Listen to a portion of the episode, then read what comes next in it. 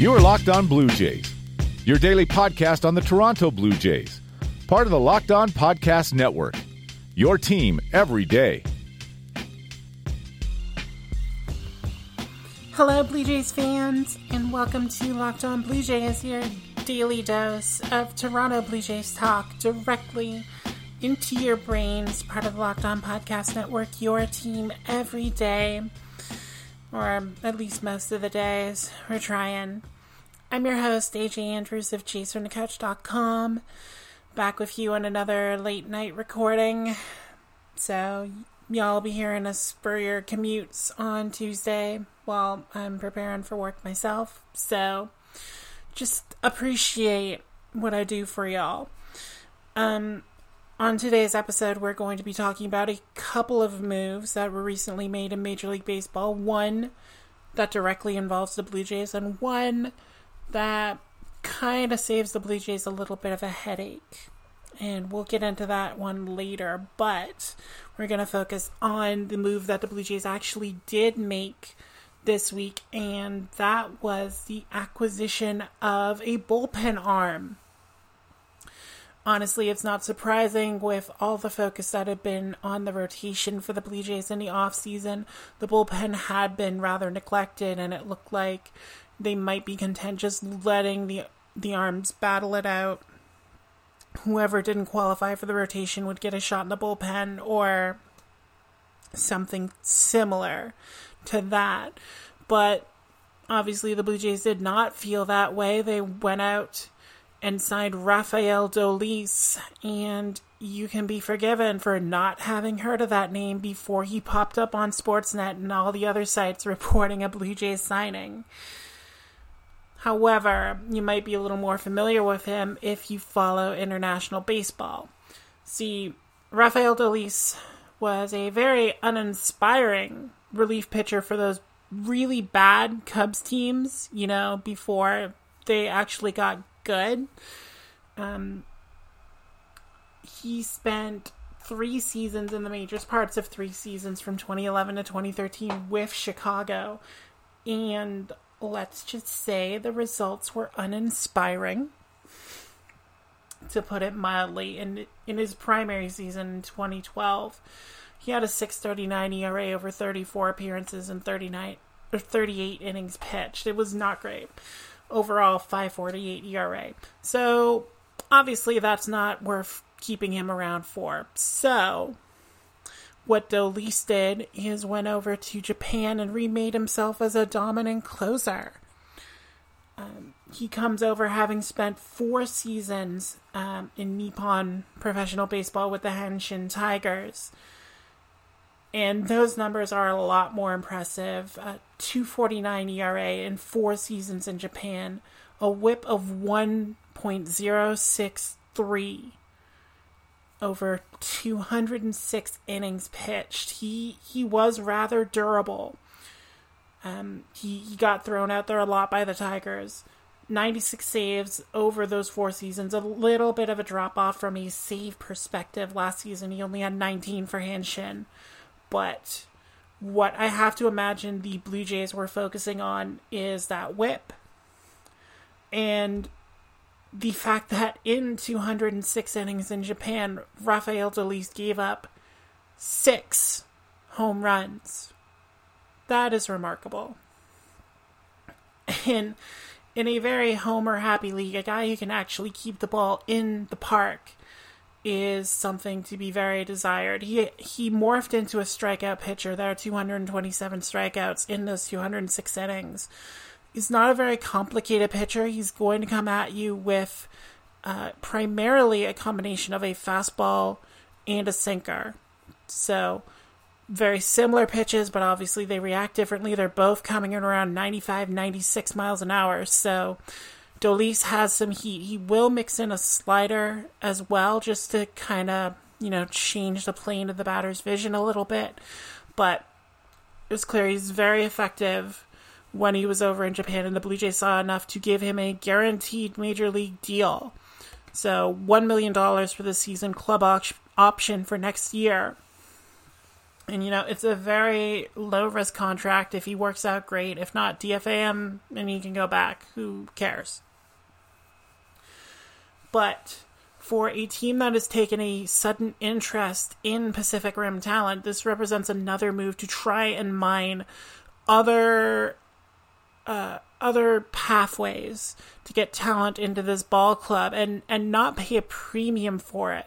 As we saw earlier in the offseason with Shun Yamaguchi, the Blue Jays are willing to take these gambles now to try and figure out if they have something that could be useful to them when the window starts opening up in a year or two, as opposed to just, again, trotting out the Buddy Boshers of the world.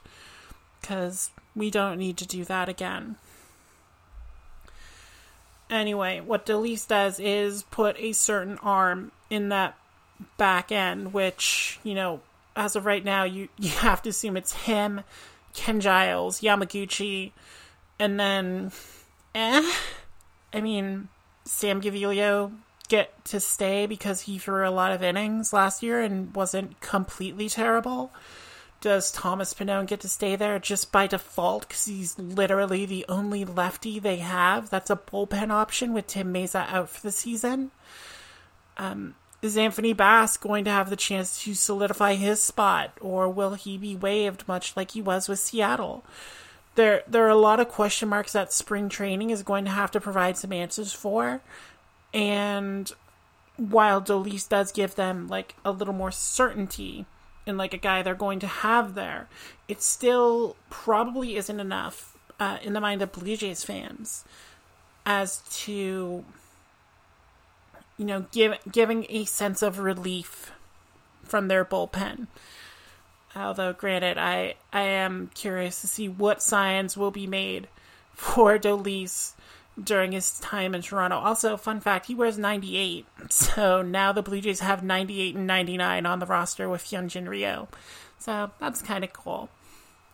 You can can outnumber any major league team. So Dolis's signing actually raises an interesting question because the Blue Jays 40 man is full, so someone's going to have to be DFA'd. And I posited when I talked about the Dolis signing on Twitter that a couple of the likely candidates to be DFA'd would be uh, Wilmer Font, because the Blue Jays don't really need an opener anymore, and when Font's been pressed to go back into a relief role, he has had less success there, so the Blue Jays may be less inclined to keep him. Another name I threw out was uh, last year's bullpen darling Jordan Romano, just because post injury list, Jordan Romano was very uninspiring in his action out of the bullpen. And while I think the Blue Jays do want to give Romano a shot in spring training just to see if he's been able to figure things out following the injury and and following, you know, the recovery from that problem. I don't know if he's going to have the time with this Dolis signing. I think if they were more certain of what they had in Romano, they wouldn't have made this move to bring in a guy like Rafael Dolis. And like if you look at Romano's splits, like it was it was pretty obvious just just how much he fell off after he came back because again, again in June, like he was great. I mean that we were we were loving him. Oh, trade Ken Giles. We have a closer, and his name is Jordan Romano. Yeah. Um. Once he came back in the fall, it was it was bad. Yet he had a 5.06 ERA in June, which is fine. Gave up a couple home runs, but he had 11 strikeouts in five and a third innings. That's that's fine.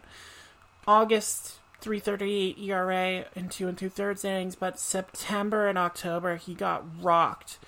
An 11.05 ERA in 10 fall appearances in just seven and a third innings. He gave up 14 hits. Unacceptable. He, and again, I would not be surprised if Jays took a look at that and said, we're we're pretty confident we can stash you in Buffalo. You can work on it there, and if we run into some injury issues, we'll give you a call. So that's why I floated Romano. Another name out there is Julian Merryweather, just because he hasn't pitched a game and he's still on the 40 man. So what are the Blue Jays doing keeping this guy on there? Triple digit heat is always going to be tantalizing, especially for a guy who Shapiro and Atkins have a special interest in keeping around for for as long as possible. Because basically if you DFA Julian Merryweather you're admitting to the fan base that yeah we traded an MVP for nothing. And granted I know Josh Donaldson was injured and he's in a contract year and you're not going to get anything for him but that still doesn't preclude you from trading for a guy who has yet to pitch an inning above high A for this team. So I think they want to look at Merryweather more than they want to look at Romano. I think they're getting a clearer picture of what Romano offers. But Merryweather, again, when you can throw a hundred, people are willing to be more patient with you than they are some other guys. So and I, I don't see an I don't see a hitter being DFA'd to make room for Dolis. I, I just think that throws the balance off too much. They have 21 pitchers and 19 batters on the 40 man roster right now, so I think it's more likely that again, a guy like Romano is able to skirt through waivers, and the Blue Jays have a better chance of keeping him as opposed to putting someone else at risk who they might want to take a longer look at and make sure they're able to take that look. Anyway, speaking of guys who got looks, I went really long on that. I am I am impressed with myself. I don't know if y'all enjoyed it, but whatever. We're going to be coming back with some talk about a player who the Blue Jays were linked with, but ultimately did not get. So stick around for that. You are Locked On Blue Jays, your daily Toronto Blue Jays podcast part of the Locked On Podcast Network. Your team every day. And we are back. Notice no ad there. I'm sure y'all enjoyed that. But if you have a local company and you want to get involved with Locked On Podcasts and make me say your words, I am very cheap and I am very willing to say things on air, as y'all know. So get in touch with us and you can have me plugging your business. So, just a thought. Anyway, speaking of plugging, it was thought that the Blue Jays were going to try and plug a hole in the outfield this offseason, but it becomes increasingly clear by the day that they're not as inclined to do that. Especially not at the price we're seeing for some of these other guys, like Nick Castellanos signing that four year, $64 million deal with Cincinnati. I mean, good luck in Cincinnati, but actually, I shouldn't say that. Cincinnati's starting to get interesting, and I hope Joey Votto gets to go back to the playoffs because he deserves it for all the work he's put in in that city, but who knows? Who knows in the Central? It it's going to be wild. I'm I'm actually interested in the Central. Everyone has a theoretical shot to win it, except the Pirates, because the Pirates are terrible. And speaking of the terrible Pirates, they got even more terrible when they traded away Starling Marte to the Arizona Diamondbacks. Now, the reason I bring up Marte is that a lot of people online had been floating Marte as an option for the Blue Jays on a relatively cheap deal, like twelve million a year, and uh, he can play center field, so you could play Grichuk and right, and and not have to worry about the defense there. Here, here's why I was vehemently opposed to the idea of bringing Marte in. First of all, Marte is 31. He's playing a position where speed is a primary factor. He has not had the best run when it comes to staying on the field as of late. And if you're acquiring an older guy to play a position where, again, you want him to be out there and you want him to be at his physical peak, acquiring him now doesn't make a lot of sense. It it's he's a He's a fine baseball player, but I see the decline coming very quickly for a guy like Starling Marte. And the Blue Jays do not be, need to be the ones paying for that. Speaking of paying, reason number two Arizona ended up giving their number seven and number nine prospects in the organization to the Pirates for this deal, including Brennan Malone, who's actually teammates with Kendall Williams in uh, at the IMG Academy in Bradenton, Florida. Kendall Williams being the Blue Jays' second round pick last year. Malone actually went ahead of Williams. So obviously, a guy who um, who the Pirates like now that again their front office is basically guys from the Blue Jays. So Ben Cherington and the lot, they're able to look at look at him as a guy they missed out on and, and just basically acquire him now. So the problem with that is if you look at the Blue Jays prospects, and if that was the asking price for Marte, seven and nine to go over. Um, right now it's a pair of infielders, but let's actually match up a little bit. They probably would have asked for Kendall Williams if they're asking for Brennan Malone because the Pirates are going to be bad for a while. There is nothing there. So they want long term prospects. So they probably would have asked for Kendall Williams. And they probably would have asked for the number seven prospect in the Blue Jays organization, which, according to MajorLeagueBaseball.com, is shortstop Orelvis Martinez. And the Blue Jays are very high on Orelvis. He was their top international signing. Um, I believe it was last season.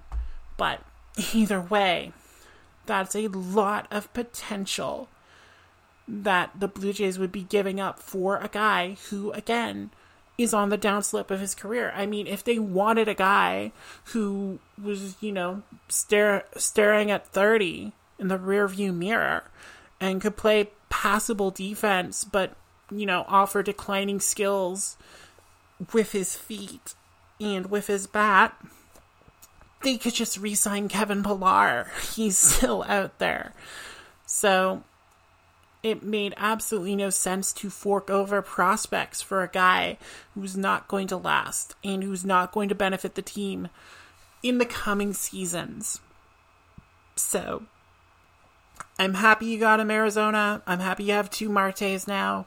And best of luck at ending that Dodgers run. And it's looking a little more likely given the moves that Arizona and and San Diego is trying to make. San Diego is trying to get Mookie Betts. I mean, go for it. I would love to see Mookie Betts in San Diego. That lineup would be fun to watch, and obviously it gets them out of the AL East. So, by all means, San Diego, shoot the moon and go for it. I I I wish it. I want to see it.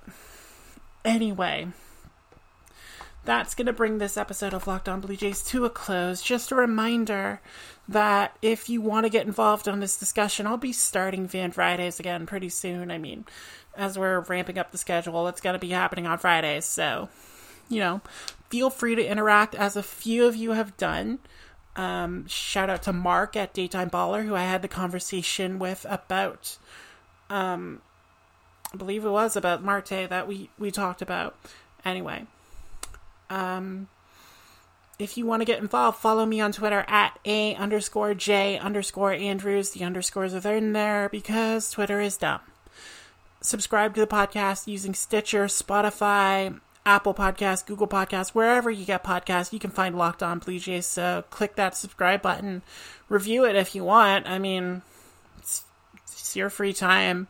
I'm not gonna, I'm not gonna force you to do anything. I. I just do this for me.